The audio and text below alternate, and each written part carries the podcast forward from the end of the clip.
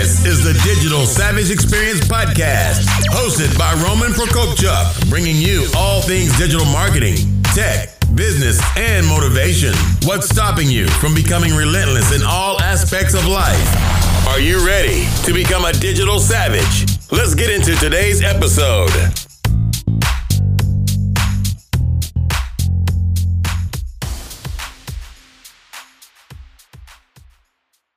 Hey everyone, this is Roman Prokopchuk, and this is the Digital Savage Experience Podcast. Today I have with me Anne Sieg. Anne is the author of three widely acclaimed books, as well as the founder and CEO of e commerce business school. She has an interesting story about pivoting in terms of a business she had to kind of leave because laws were changed that basically kind of obviously ended that and what she had to do in terms of providing for her family and how she got to now. So, thank you for joining me today. I'm thrilled to be here. Thanks for having me on. Thanks for coming on. So, tell me a little bit about your journey. How did you get to where you are today? Well, as it relates to where I'm at today, so relative to yes, owning e-commerce business school, I'm the chief marketer, and I run the marketing department. It's my sweet spot. That's that's what I do. So in that context, I actually started when I was very young, seven years old. Went out into the neighborhood to sell my knitted, hand knitted Christmas bells that my grandma had taught me to knit. I've got three of them up on my bookshelf behind me. And I sold them 50 cents a piece and three for a dollar. So I even had a bundled offer. Um, basically, my mom had set me up with my first store, and it's called a, a paper box, a cardboard box, one of those little white ones that you buy for Christmas giving. And uh, she showed me how to make the change. My mother did not go with me back in those days. Kids were off on their own a whole lot more. And so I'm a little girl and I'm ringing the doorbell and I sold every single bell. And I came home and the box made this very interesting sound. And it was a sound of a rustling of dollar bills and coins. So that was kind of my first experience, but I didn't formally get into sales, uh, which was direct sales, uh, when I was pregnant with my second child and that was basically just to add in some extra income and so was direct sales. Back in those days i'm gonna date myself i'm your audience is a little younger but there was no social media and there was no internet. When i started direct sales we're talking about doing home parties and going door to door. So kind of the real you know hard school and knocks kind of method and i actually really really loved it. It was a lot of fun. I always incorporated my sons into whatever we were doing in business. So i did avon I did Mary Kay. And with Avon, we'd go out in the neighborhood and hang up the little door knobbers with the catalogs. And I just like selling. So um, then I came online in May of 2014. And I came online to solve a problem in my business, which by that time, my eldest son had then sponsored me into an MLM, network marketing. And um, I just this time through I had big visions because here now we then owned our um, windshield replacement business in the automotive industry, and that basically put a roof over our heads and helped provide for the family. Was also homeschooling, but we also did real estate investment at that time. So I've been one. Uh, I can juggle a lot of things. Uh, it's just kind of in my wheelhouse is yeah, okay, I'm homeschooling, I'm helping run the automotive business, and then we're also piling on real estate investments, and it's just kind of this juggling thing. Anyway, so then I take on, all right, I'm going to do direct sales with my son, and I became a top um, seller in my state, but I couldn't get the uh, the duplication aspect. And so my son independently started to study online marketing. He said, Mom, you got to go online. You got to find out who your target audience is. Well, that's the antithesis of what they teach you in MLM, which MLM, network marketing, is everybody's your prospect. And as we know with direct response marketing and copywriting, no, not everybody is your audience, you know? And so I came online and that's what changed everything. And um, uh, at that time, so then I got to work and I became the top performer in that company. I reached out to my son. I said, I had a good thing going on here. I think you ought to join me. And so he had, in like kind, he was progressing and he became a top affiliate marketer for companies like Walmart, Get Response, um, Best Western, etc. So we partnered up, and so he was probably 21, and he was a world you know top performer affiliate marketer, and I was becoming a consultative selling, learning internet marketing. We crossed paths then. And then with our books, we did, we released back in 07 with what's now come to be known as the attraction marketing industry. And it's basically just teaching people how to build a sales funnel and bring people through that process to bring in highly qualified prospects into your business. So we had three books and we did 4.2 million with my first ebook. And so I stayed in that space for about seven years. And then the big shift came fall of 2013 is when I shifted into e-commerce, primarily as selling it as an opportunity and then creating i already had a highly developed training and mentorship program. So that was my biggest pivot. So one we did pivot out of the windshield business and that's a really significant shift from offline and then going online. But i was doing kind of that proverbial kitchen table business doing it on the side you know and then then we shifted and that's it. Yes the law. So i'm going to touch can i go on to that little thing about yeah. Since we just went through covid anyways um, i think covid has created the, the biggest shift ever in the history of mankind which means amazing opportunity. And that all started to unfold for which i have a son who lives in china. It unfolding there and it never crossed my mind it would unfold here the way it did. But when it started to unfold, I got, hmm, this is going to be interesting. What new innovations are going to come out of this? Which industries are going to explode? So that's always, there's a silver lining anytime there's a big shift. But I'll just say, so the shift um, that I made into e-commerce ended up being very, very fortuitous as a training company. So I create all the marketing, I, I, do, you know, all the front end stuff. And then I have an entire team that helps with the delivery. I don't do the delivery. I'm the front end face of the company and I, I do all the marketing. So um, I've been through a lot of shifts. And so the law for the windshield business was that I was through the legislature and it was the advertising laws. And that's been my humdinger with every industry, including online. When they roll out one of those laws that just it wiped out all the mom and pops. It was like a shoe coming down, and you could hear the crunch. As all the little mom and pops went out of business, for which we're one of them.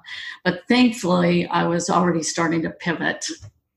Yeah, that's awesome, and like you, you kind of experienced that. uh side hustle into making it a business and then obviously pivoting and being affected by laws and, and situations and taking advantage of obviously a, a turbulent climate now. And I think with COVID, I mean, the marketplace has changed globally. Like you said, it's not only one of those things that is, you know, affecting one country, it's a global, obviously, pandemic.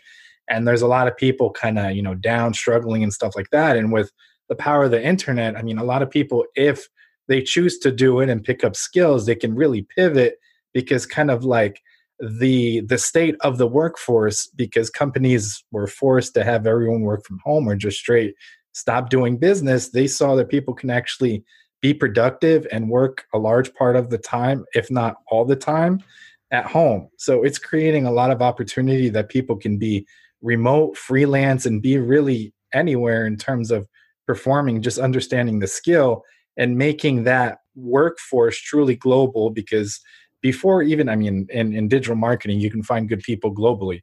But now different industries if you're virtual obviously we're utilizing a conferencing platform. You can connect in terms of meetings and stuff like that. So you can find good talent anywhere in the world and that's like truly kind of changing the la- landscape of work in general. Very much. It's really created this the globalization effect that Milton Friedman wrote about, the world is flat, now more than ever. I mean, I've been online for 16 years now. And so this kind of came along and it's like, eh, yeah, business as usual. You know, my whole staff is, we're all working from home and we span from the Philippines to Italy to the US. And we went continuing on without a hitch.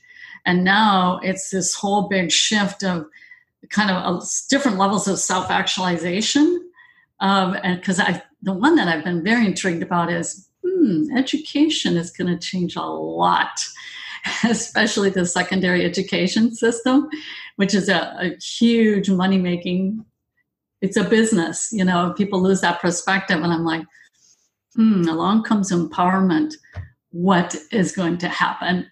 So it's very intriguing to see things, the equalizer start to take place, uh, higher levels of equalization. So uh, equalization of opportunity.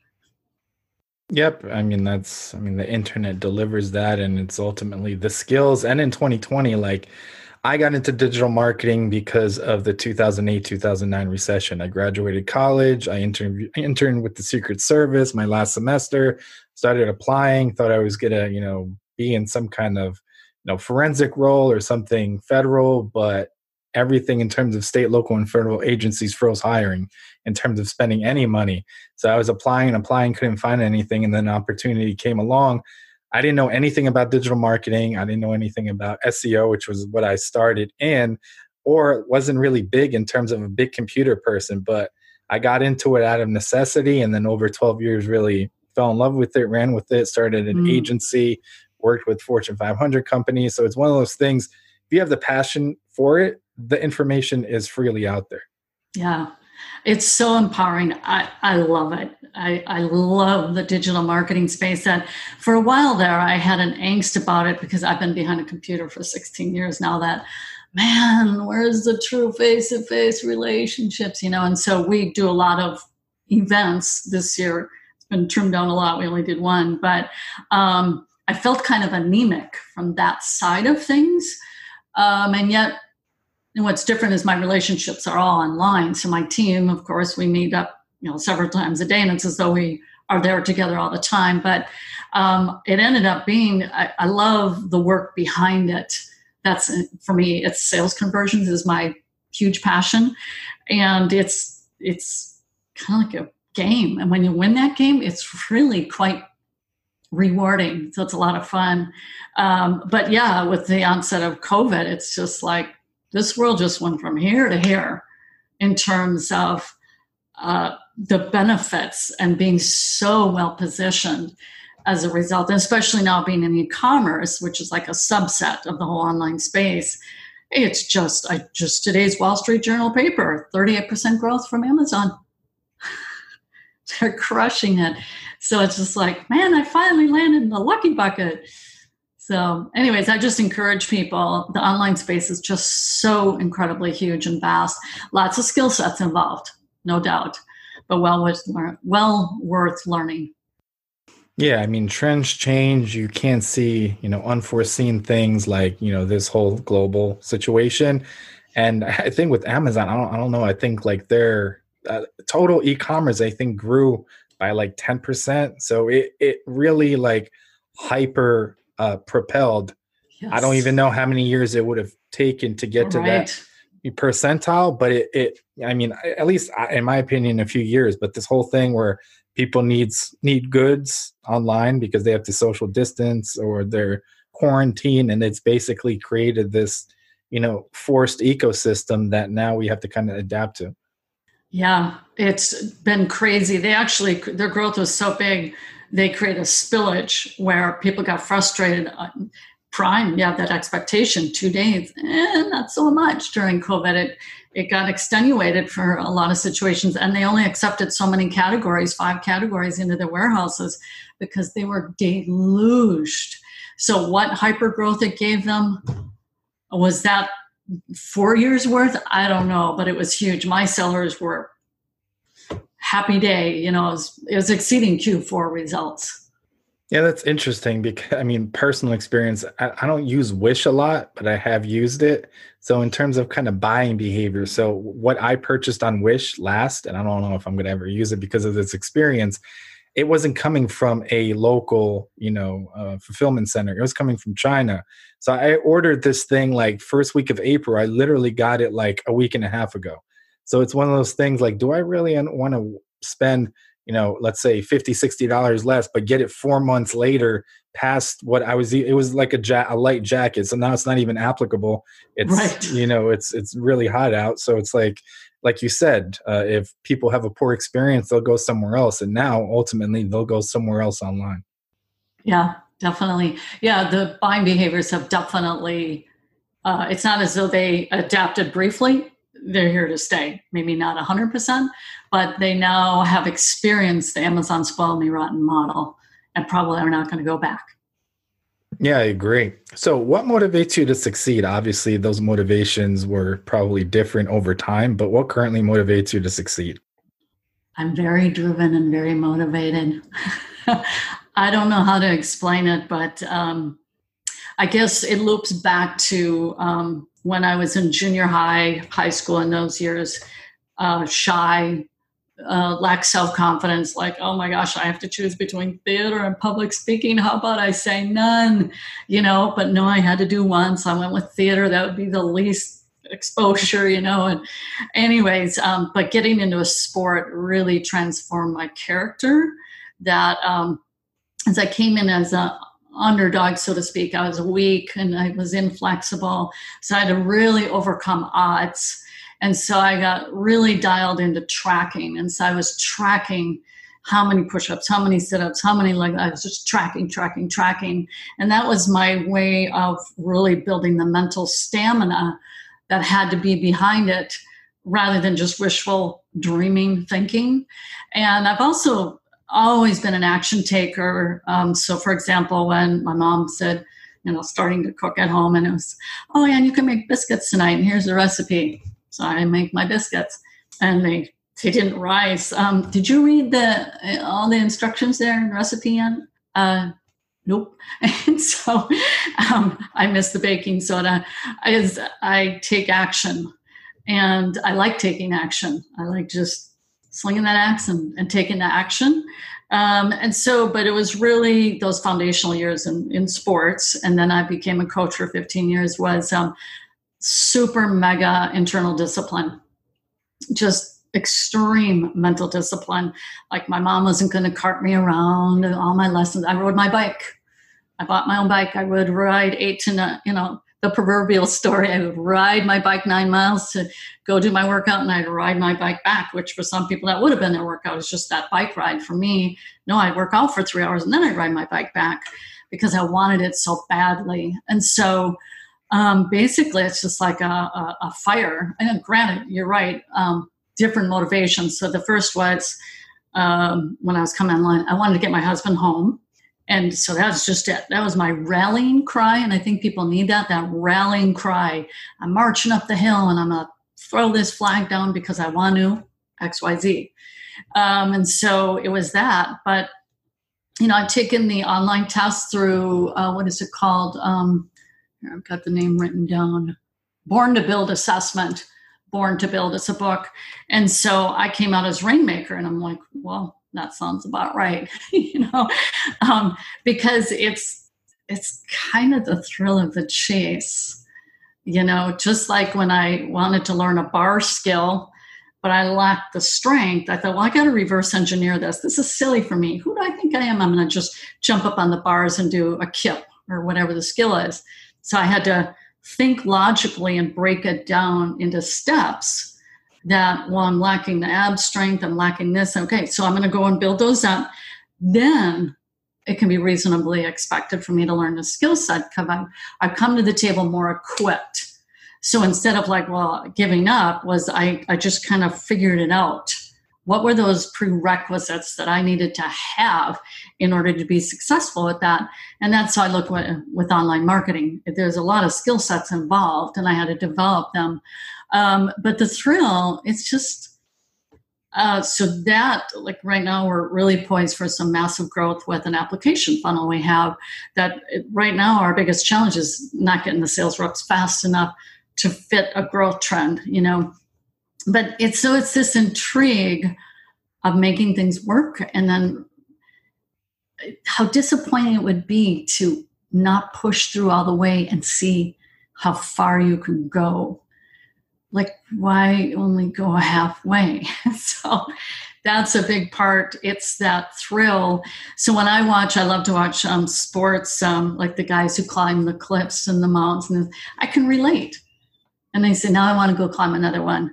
It's that endorphin kick. No, it's not solely that. Of course, I'm, I want the benefit of doing the sales, having the profits, and you know, lifestyle, etc.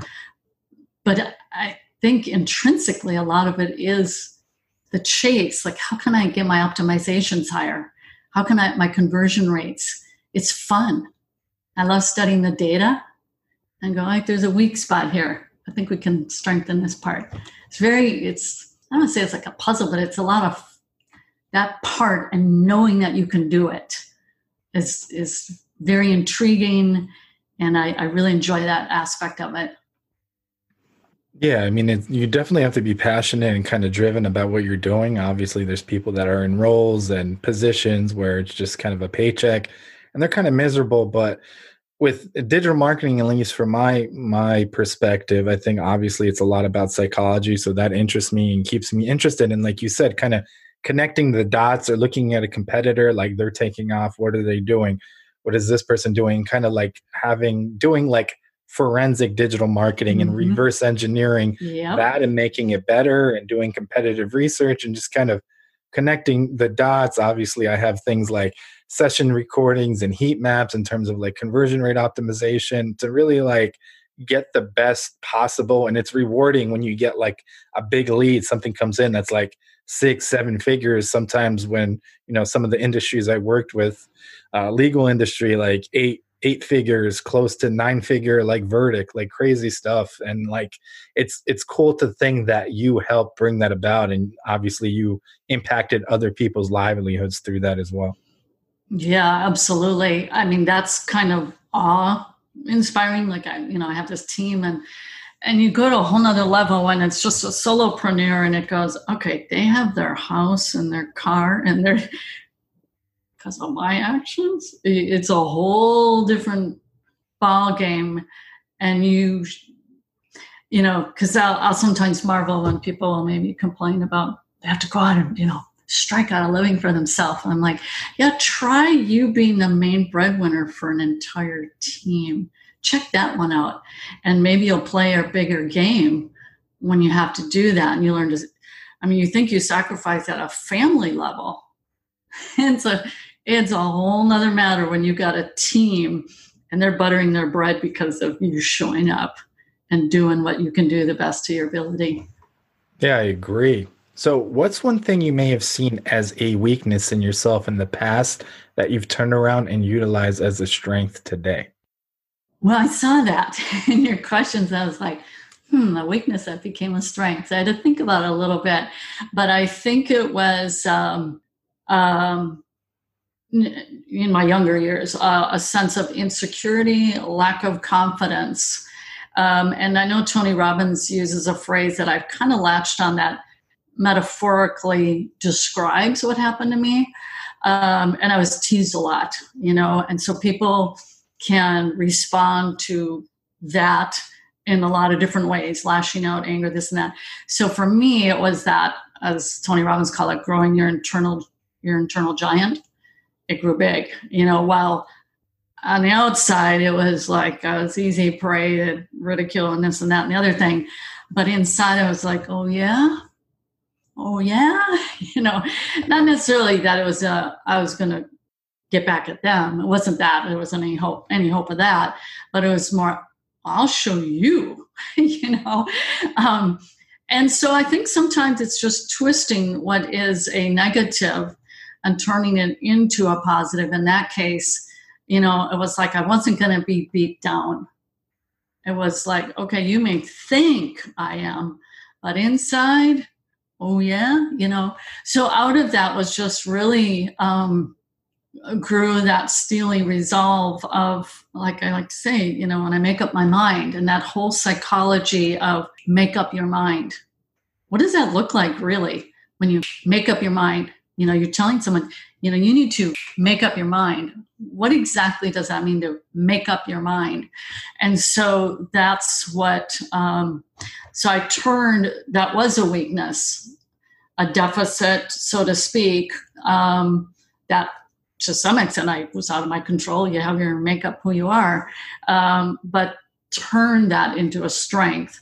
So i conduct webinars I've been doing since 2007. I'm sure it feels like several thousand, but just now I'm totally comfortable and very confident, in part because I've gained my skill set, you know, gained the 10,000 plus hours of mastery. Um, but I would say it was that of not remaining in a quote unquote downtrodden, woe is me, but oh yeah. And it kind of keeps showing, you know, oh yeah well, let me just show you how it's done around here. you know, so I mean, I didn't have any of that kind of mental makeup when I was younger, but now it's I'm extremely decisive, and I think people really crave that from leaders. Is it's hard to follow someone who's not decisive. They want to know someone they can make up their mind, and then you know, because as a leader, you got to get people to rally behind that, and they need to see that attribute. And if you're one who vacillates, that's whoa, okay, skitterbug here, where we going, you know? So I think it was that um, played, ended up playing as a strength. And there was no one to coach me through it. It was just, you know, my parents didn't really know. Back in those days, you didn't have those kind of talks. They were bigger families. It was just like, yeah, swimmer, swimmer die, you know? So I think it was that that really helped me. Yeah, and I think a lot of people obviously struggle with things in terms of insecurities and stuff like that, but they think it's just them. So, kind of building through experiences and overcoming challenges kind of builds that over time, kind of develops that, I guess, emotional IQ per se and strengthens themselves inside. I mean, on a lot of episodes, I've said ultimately it's a you versus you battle, and you have to get yourself to a point and get yourself out of your own head. And oftentimes you're the biggest hurdle to whatever you want to achieve. 100% agreed. I mean, you can do so much coaching and all, but, you know, I call it, it's just man up, you know, just buck up. And you have to dig into what's the real resolve of why you're doing what you're doing. Some people, they'll last all of a day. Oh, wow, that was your steely resolve, you know? And so um, it's got to be just deep in the gut, you know, burn that that fire in the belly kind of feeling. Yeah, I agree. So, what's one piece of advice you can leave with the audience? You know, um, persistence and grit like determination. I have faced so many hurdles and challenges in the online space so many. And I remember the first company I worked with, they said, Ann, you're going to need the skin as thick as a rhinoceros. And I was like, ooh, skin of a rhinoceros, you say? that doesn't sound like much fun. Um, but it's like getting, you're going to get kicked down. Oh man, it's ad account shut down, just, you know, stuff both in your in the personal life and in your you know your business life stuff is going to happen. And i always look at it as i can't cave every time something like this happens. What is what's business about you know and the staying power? And so that staying power is what has allowed me to hit an obscene amount of hurdles. Now i will shore that up and say i think it really really helps to have a coach or a mentor because um, I mean, I've had some really dark moments and times in my business that I just have to lean onto someone. So, my first online coach and mentor now works with me in my company. We've known each other 16 years, and I just it's it's tough to do this alone, and you're always got to be your own big rah rah coach and all this. I would say, you know, to an extent, yeah, you, you do have to learn to self coach and I, I do a ton of because I did coach literally, you know, in, in the sports and now in, in business is I uh, that ability to see outside yourself. There you go again. You're slipping in that pattern again, you know, and being able to think objectively about your behaviors and emotions, and and step outside that and go, wait, whoa, whoa, whoa! I thought we had to talk about this. You're you're going to rein that in, you know, that kind of stuff where you're going to self coach. But having an external coach can really help and just that steely grit like determination which you see in all these shows that you watch and you, you're gonna i always tell people write in your business plan write it down things are gonna change. Think things haven't changed in 16 years being online? It's practically a completely different online space now from when i first started. So grit like determination steely resolve having that coach and mentor to get you through the bumps because you're going to hit the bumps too Yeah, I mean, it's a long game, and obviously, all those things you experience in life, personal and professional, kind of culminate and make you stronger for the next thing as well. So, obviously, I mean, I was only five when I came to the US from Ukraine, but it was still under the Soviet Union. So, some of those things like waiting in bread lines, hot water shut off at night, KGB, like just people disappearing, like I remember stuff like that. And then just experiencing loss, uh, illness and, and family obviously some business setbacks over the years and you know people kind of betraying your trust in terms of you know you hire them to do something they take your money and kind of run. I mean everybody experiences that it's just like how you react to it. And ultimately all those negative traumatic things you have to take and hard as positively because you can either kind of give up or be deterred from reaching your goal or you can kind of harness it and turn it into something positive and kind of learn and utilize it for the thing that may come that's even bigger in terms of a challenge in the future. I call it lessons learned. And there's been how many of them. But truly, if you can just go, okay, what can I learn from this? What can I do differently the next time? And if you look at it that way, it's this stacking effect of hard earned lessons and it does you don't want to go through it with bitterness. I've, I've had to deal with some of that because you do get burned. It does happen. Um, but well that was on me. What could i have done differently? What did i miss here? So being that analytical thinker to say how would i approach it differently the next time? Learning from those hard earned lessons. Yeah, I agree. So I really appreciate you stepping by today. Can you let the audience know how they can find you? Yeah, it's ecommercebusinessschool.com. That's our website. And you can find us on Facebook as well, e-commerce business school, and get more information about it. Um, I call it the Amazon Lucky Bucket. We start with Amazon and then they can build from there. But it's been amazing. Awesome. Thanks again for stopping by today. You're welcome. Thank you. This podcast has been brought to you by Nova Zora Digital. Find out how Nova Zora Digital can help your company grow online. Learn more at novazoradigital.com. Until next time, all you digital savages.